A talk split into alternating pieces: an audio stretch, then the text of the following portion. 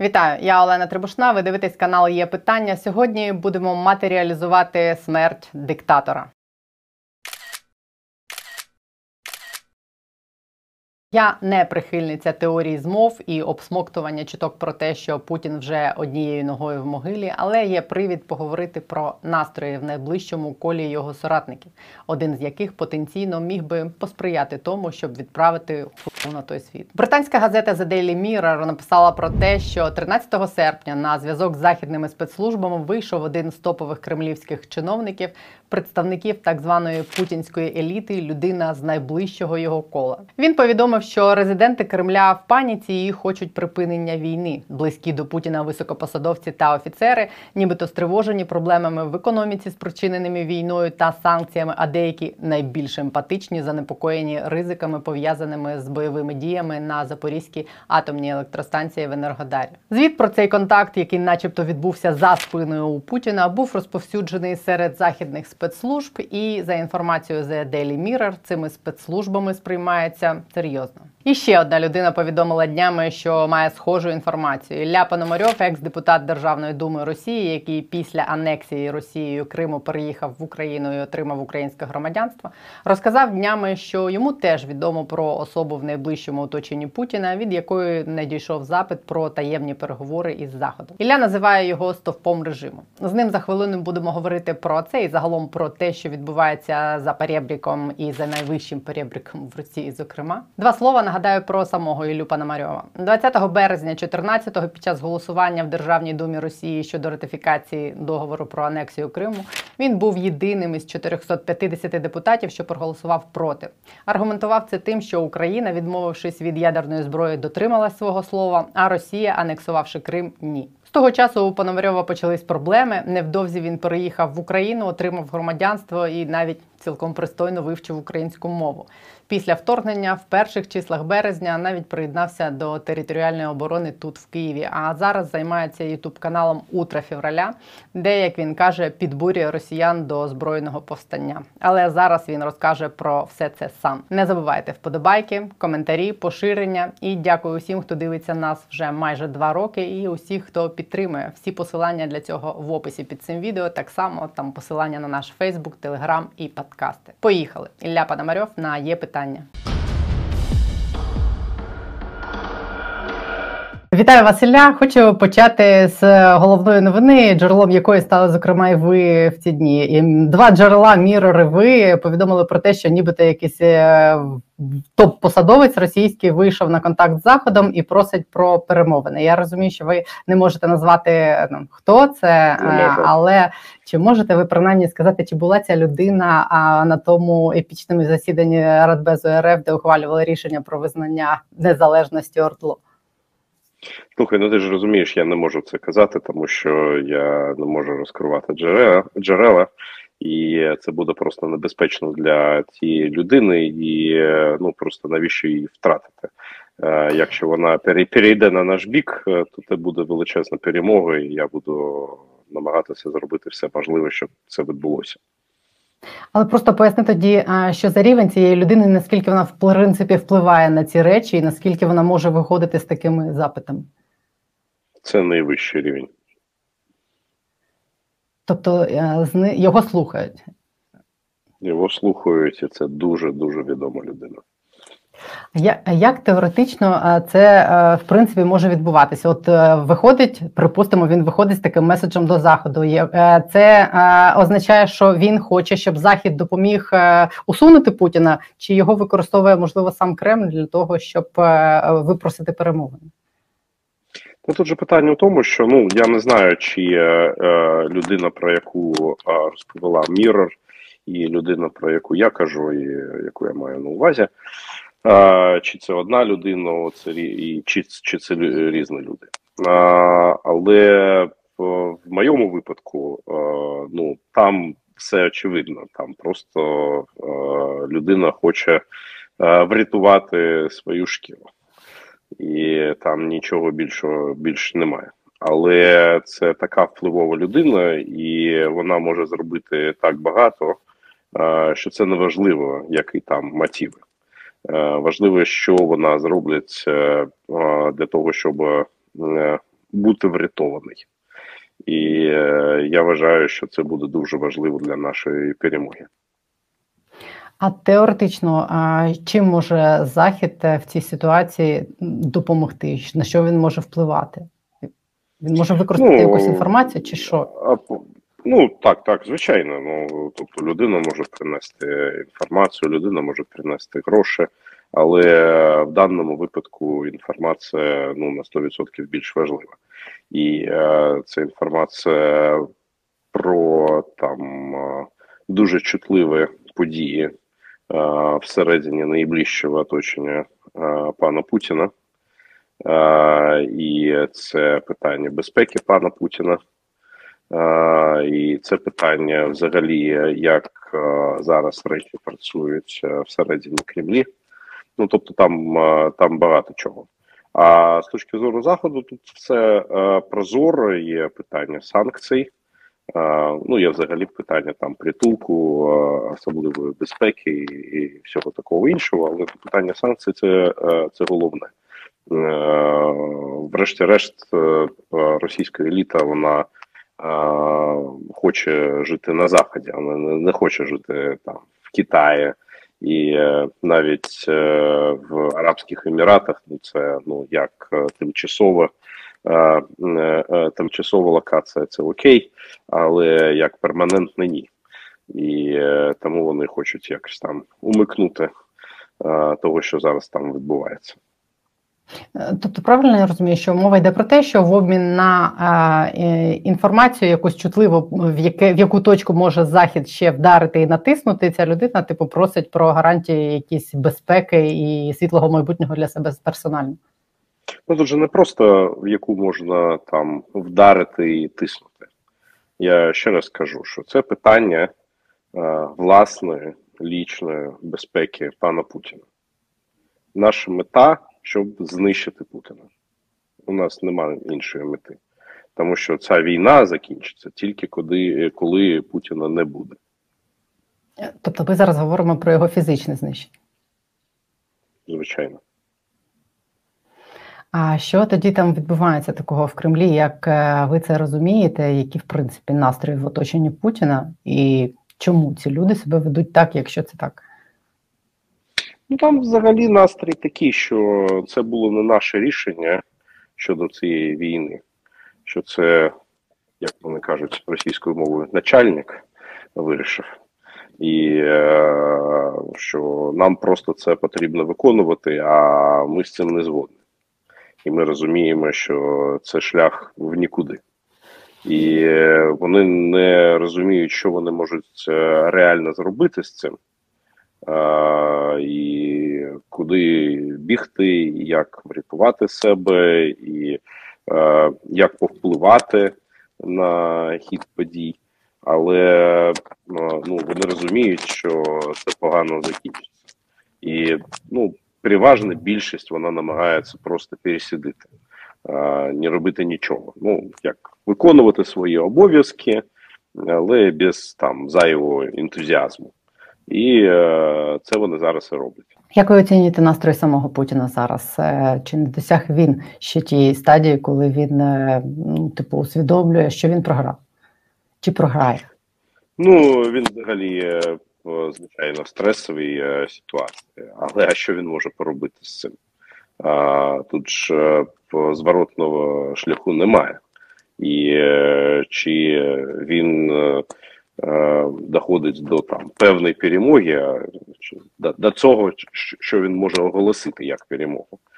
А іншим чином він йде в Гаагу, і він це розуміє.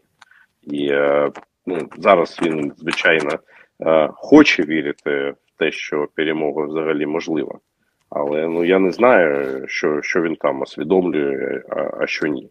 Тому що я вважаю, що просто зараз нема жодного шляху для воєнної перемоги на полі бою. Я вважаю, що вони намагаються зараз сісти за стіл перемовин саме для того, щоб застабілізувати ситуацію, як вона зараз є. І це буде вже певний компроміс, який він може продавати російському суспільству як певна перемога. Може, не остаточна перемога, але перемога. А як ви оцінюєте загалом спроможність Росії далі вести війну? Оця мобілізація зеків – це вже останній там мобілізаційний резерв чи ні?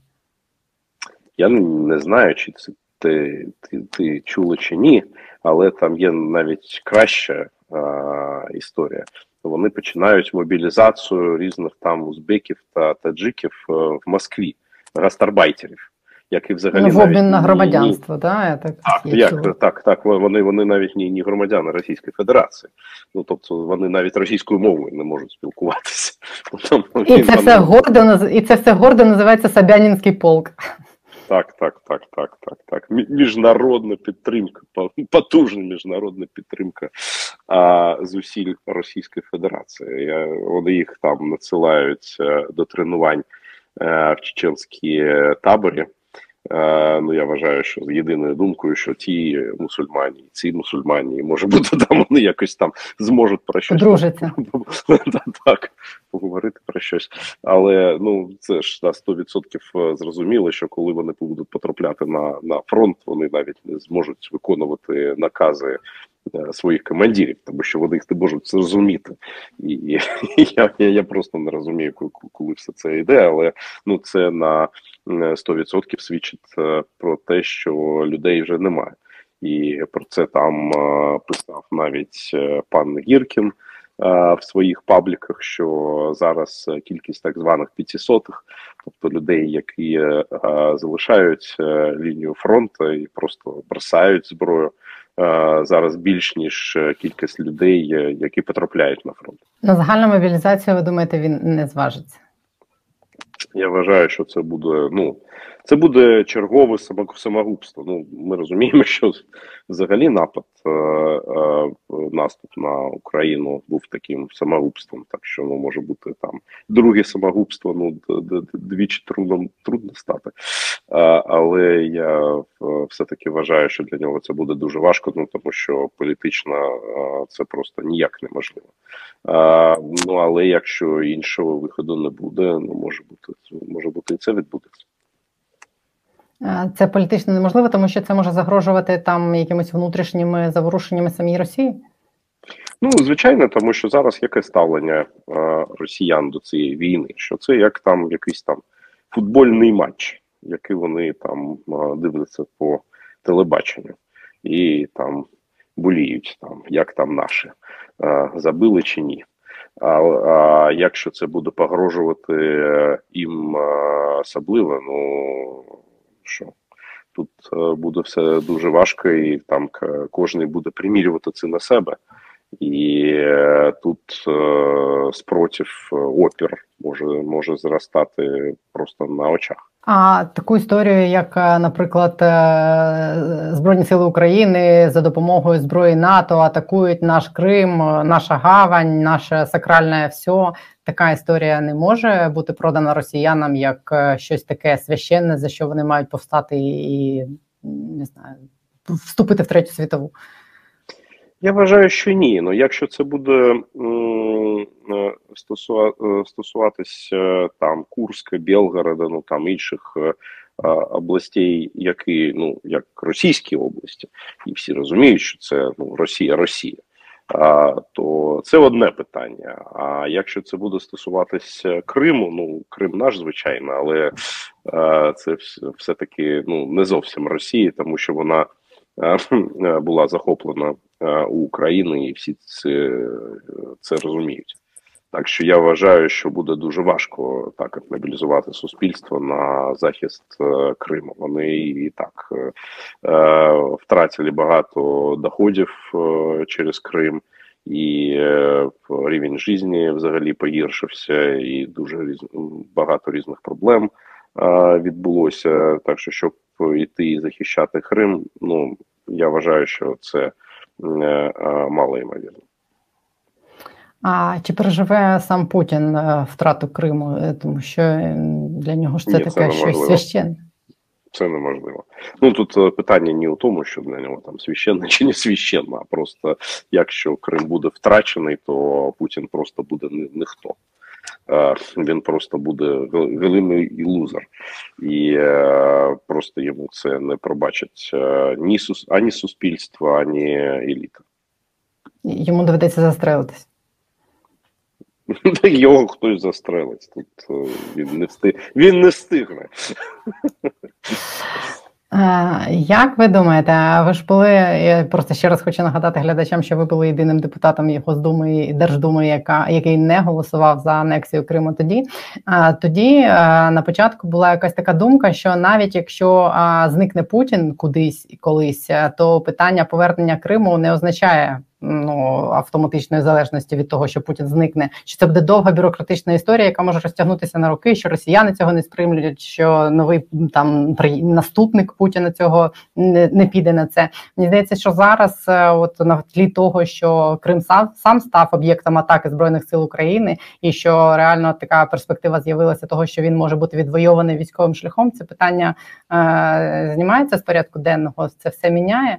І якщо там Збройні сили України військовою силою повернуть собі Крим, все, цього питання немає. Росіяни будуть змушені з цим змиритися, і наступник Путіна також.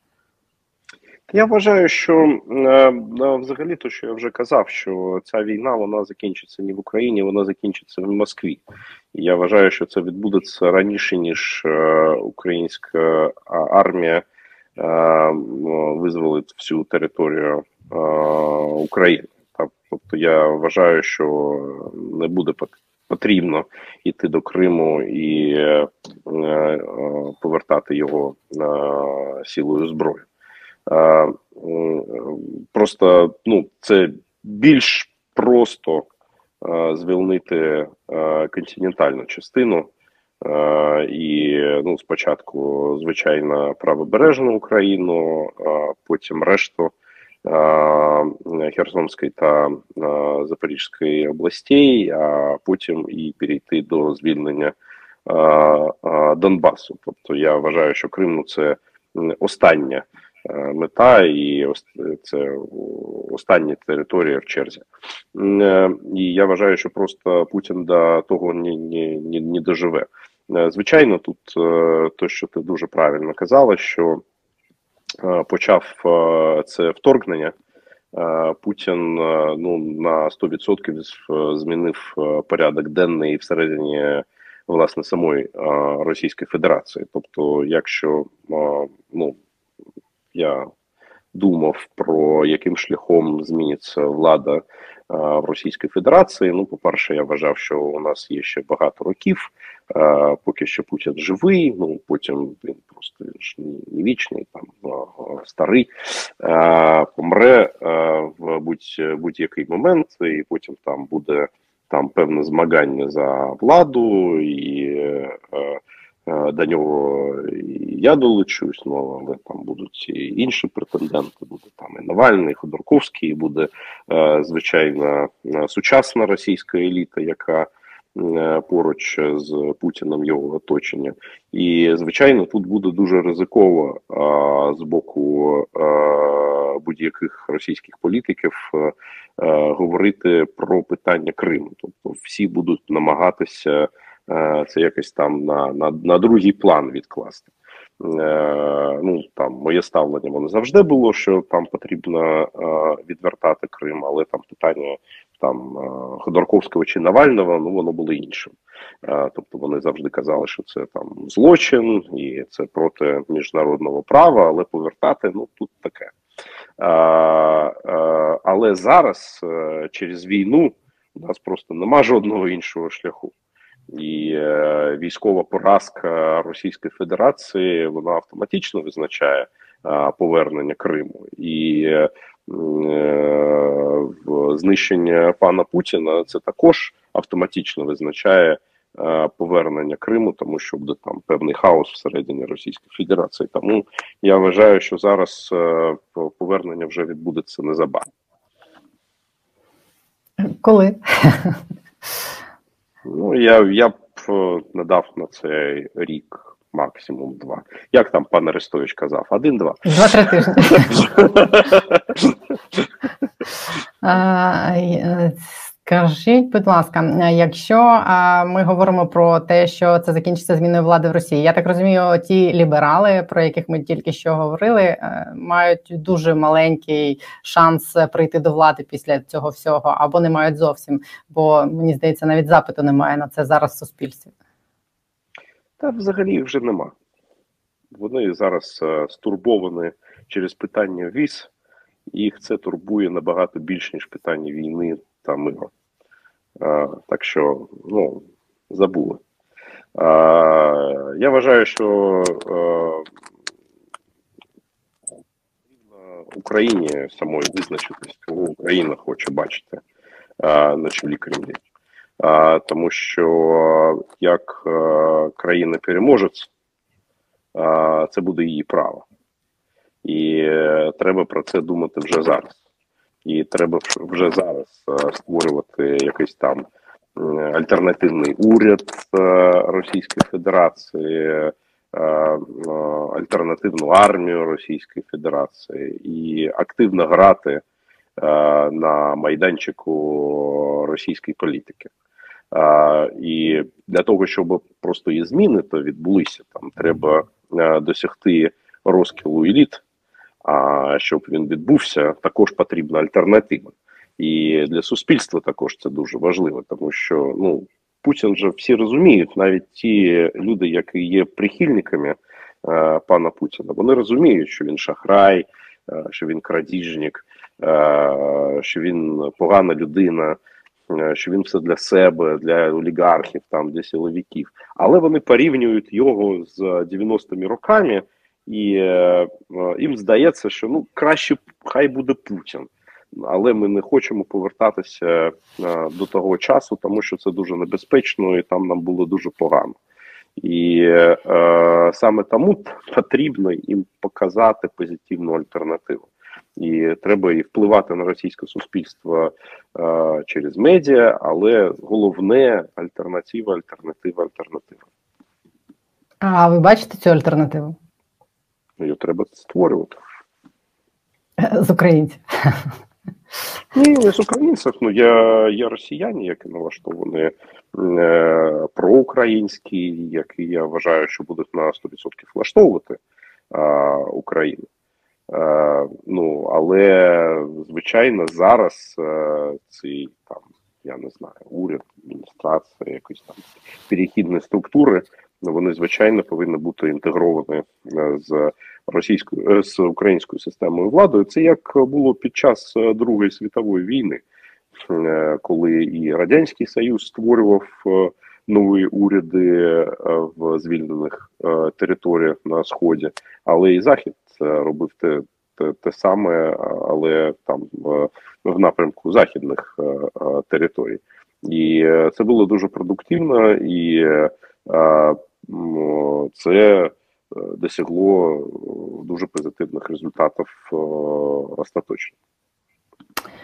Як ви сказали про російських лібералів і про їх істерику щодо віз? Як ви ставитесь до всієї цієї історії?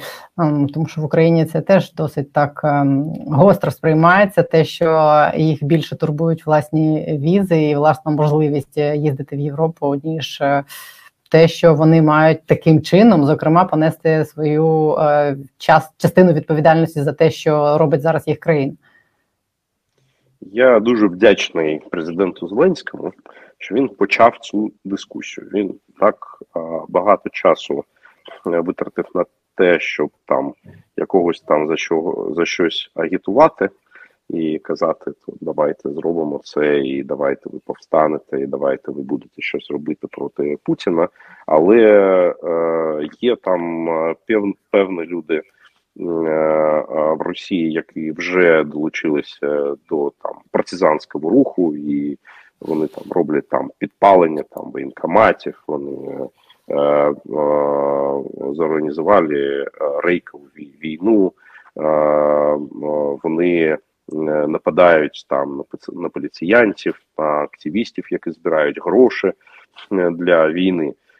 Тобто це така радикальна частина і радикальний рух. Але всі ці ліберали, тобто вони кажуть, ми так багато чого робимо, тому що ми в Фейсбуці пишемо. І це вже так дуже важливо, тому що це впливає на суспільну думку. Але ні, для України це не важливо. Це може робити різні українські структури. Є єдина річ, яку можуть зробити тільки росіяни, і це повстання проти Путіна.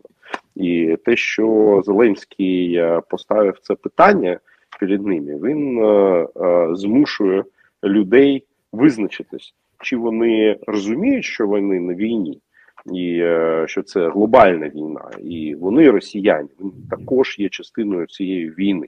І що їм потрібно казати, вони з цього боку, але вони з цього боку. І немає нічого проміж цього. І я вважаю, що хай там буде там 10-та частина від всіх цих людей, а там 9/10 скажуть, що вони там ні-ні-ні, ми не на війні, ми антивійськові, там пацифісти, хай йдуть геть.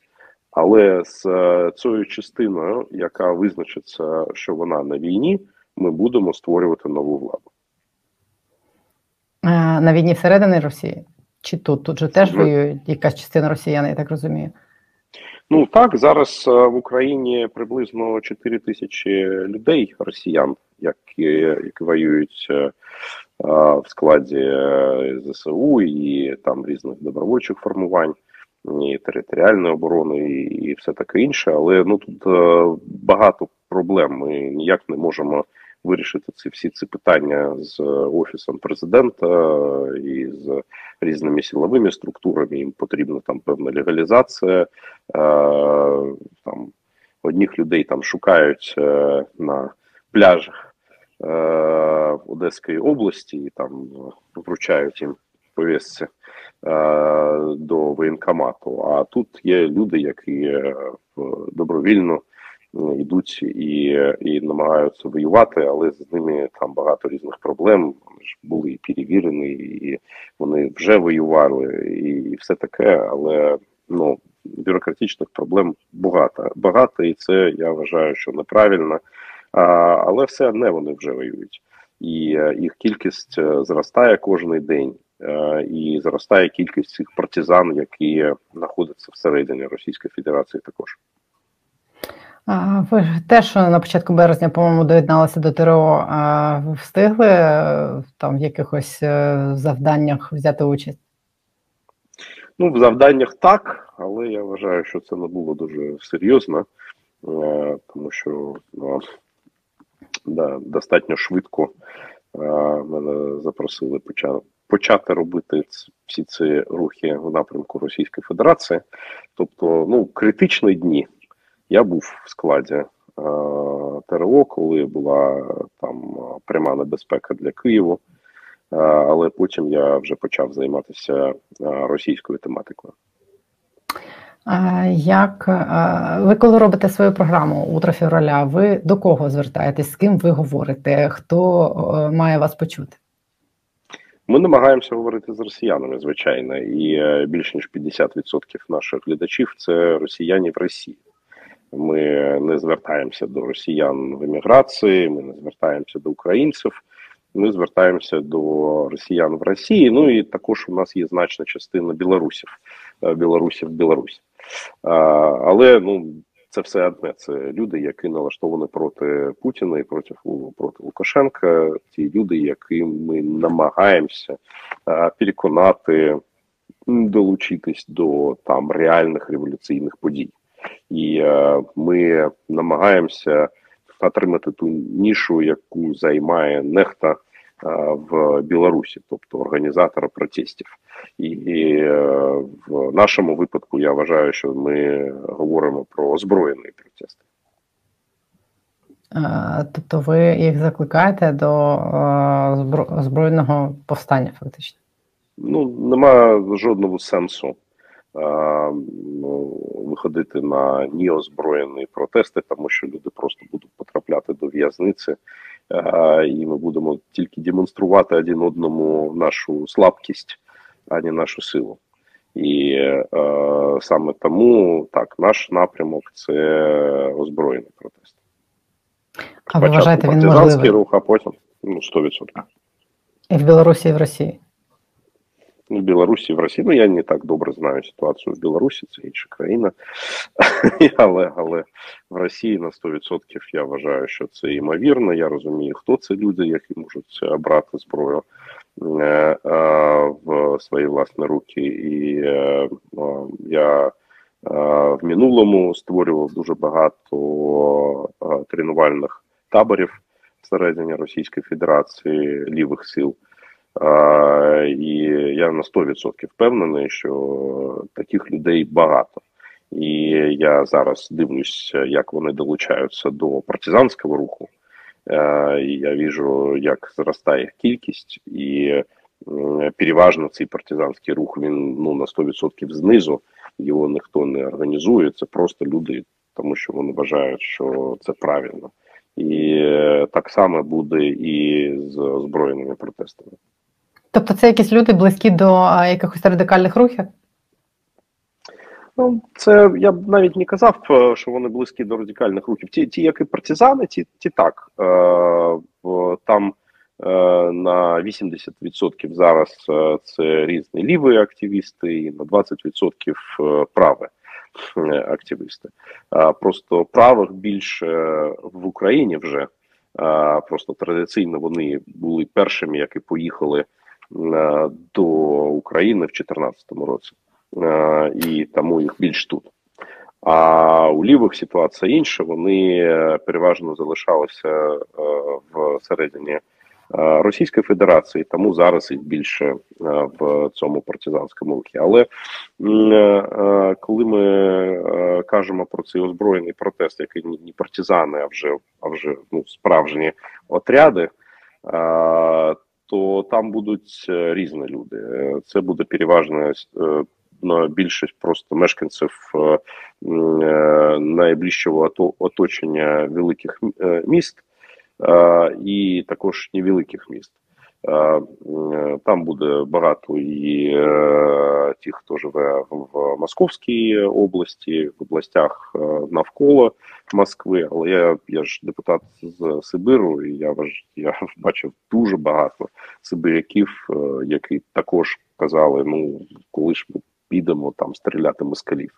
Там ровно те саме, що я зараз чую в Україні. Просто такі самі фрази, річення. Типу, в якийсь момент послаблення центру того ж Путіна, а ці люди мають взяти зброю в руки і піти там стріляти в умовну єдину Росію? І захоплювати владу? Я вважаю, що так. Вони налаштовані за відновлення соціальної справедливості. Вони вважають, що всіх цих грабіжників потрібно розкулачити, що їх майно треба конфіскувати, що треба повернути країну на рух нормального соціального розвитку. Ось там це головна ідея, і ця ідея вона поєднує і правих активістів, і лівих активістів. Тобто ця мета, вона одинакова. Коли ми говоримо про те, що наслідком війни має стати демілітаризація Росії, позбавлення її ядерної зброї і, в принципі, знищення того силового апарату, на якому вона тримається, чи зможе Росія, така велика країна і така різна, існувати як єдине ціле після цього всього?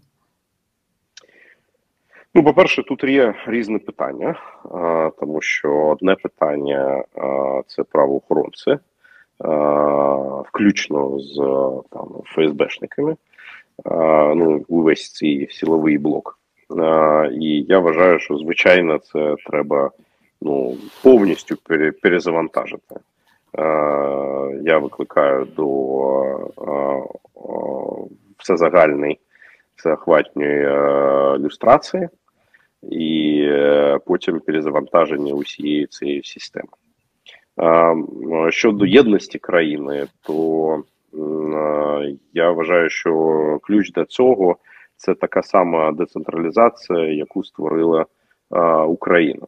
Якщо переважна більшість повноважень і, перш за все, фінансових повноважень будуть на нижчому рівні, то ця ситуація буде набагато більш стабільною, ніж вона є зараз.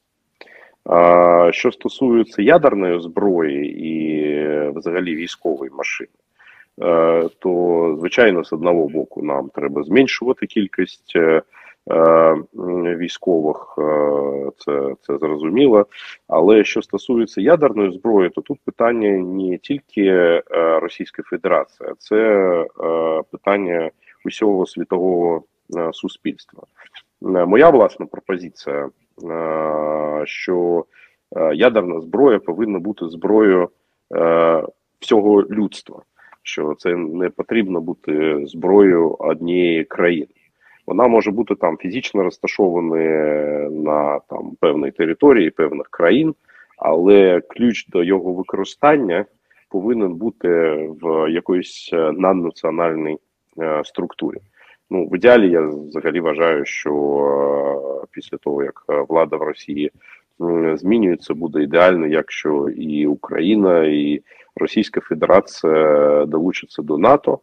І з точки зору Російської Федерації це буде найкраща гарантія, що там є там певне керівництво, яке зверху, і яке буде контролювати, що відбувається всередині країни, і тоді цей ключ до ядерної зброї, він може бути один там в Москві, а інший в НАТО. Я вже почав цю дискусію в різних країнах світу, тому що, звичайно, що це інтерес не тільки України і не тільки Російської Федерації, а в цьому зацікавлені і Сполучені Штати, і Великобританія, і Франція, і Німеччина, і всі інші країни. І в Сполучених Штатах, звичайно, дуже стурбовані теоретичною погрозою з боку Китаю. Вони не хочуть, щоб Китай захопив і мав можливість, як мінімум, мав можливість захопити Сибір з усіма там природними ресурсами, і тому вони вважають, що певні механізми стримування Китаю, вони дуже важливі. Але, знову, я вважаю, що це конструкція, яку нам потрібно створювати разом. І я ще раз підкреслюю, що роль України тут, вона центральна і повинна бути центральною. На крок назад повертаючись, а де децентралізація, а де Кадиров? Що буде там? Ну, мій власний прогноз, що коли ситуація в Російській Федерації почне вагатись, я вважаю, що Кадиров буде першим, який оголосить свою незалежність від Російської Федерації. Можемо там на пляшку про це. Тому що для Кадирова просто це дуже небезпечно. У нього багато кровників і всередині Чечні, і всередині Російської Федерації. І єдиний шлях для нього, ну, просто банально вижити, це перехопити ініціативу і визначити себе як лідера незалежної Чечні, незалежної Ічкерії, точніше. Найбільш відданий буде не першим, хто кине. Так, в принципі, воно завжди відбувається. Я взагалі не виключаю, що це буде чеченська куля, яку ми знайдемо в голові пана Путіна. Хай би вже хоч так. І останнє в мене до вас питання. Як довго ви вчили українську мову? Чи це складно? Ну, як ви бачите, моя українська, ну, вона не ідеальна, але я її вчив не дуже довго. Але нормально, але зрозуміло. Три місяці я її вчив, я її почав вчити одразу ж, коли переїхав до України в 16-му році. І потім, ну, просто не так багато було практики, але після того, як почалось вторгнення в лютому, я почав виключно стало рубо. Я почав виключно українською спілкуватися. Так. А ви себе ідентифікуєте, самоідентифікуєте зараз українцем чи росіянином? Ну, я український громадянин, так що я зараз український бієць. Ну, але я вважаю, що буде час, коли я буду просто змушений повернутися. Це буде в інтересах України. Якщо буде куди, бо багато хто в Україні сподівається, що від Росії нічого не залишиться після війни. Ну, це ж неможливо там. Ну куди всі ці люди дінуться? І подивіться, наприклад, Німеччини після Другої світової війни. Ну скільки вона бід та проблем створила для всього людства. Ну, але люди ж залишились. Там багато хто загинув, але багато кого залишилось. І було потрібно створювати нову країну. І для мене дуже такий гучний приклад Віллі Брандта, який воював в складі військ антигітлерівської коаліції за зброєю в руках і повернувся в свою країну і став канцлером Німеччини. А ви думаєте, росіян можна, ну як кажуть, вилікувати після того, як вони так масово це все схвалювали, вбивство людей? Ну, кількість росіян, які це схвалювали, менш ніж кількість німців, які схвалювали всі ці злочини, які ми бачили під час Другої світової. Я вважаю, що взагалі мірятися це неправильно, і злочин є злочин, і фашизм є фашизм. Але, ну, пережили те, переживемо і це. Подивимося. Дякую вам за ваш час. До 100%. Дякую. Разом до перемоги. Дякую. До побачення. До побачення.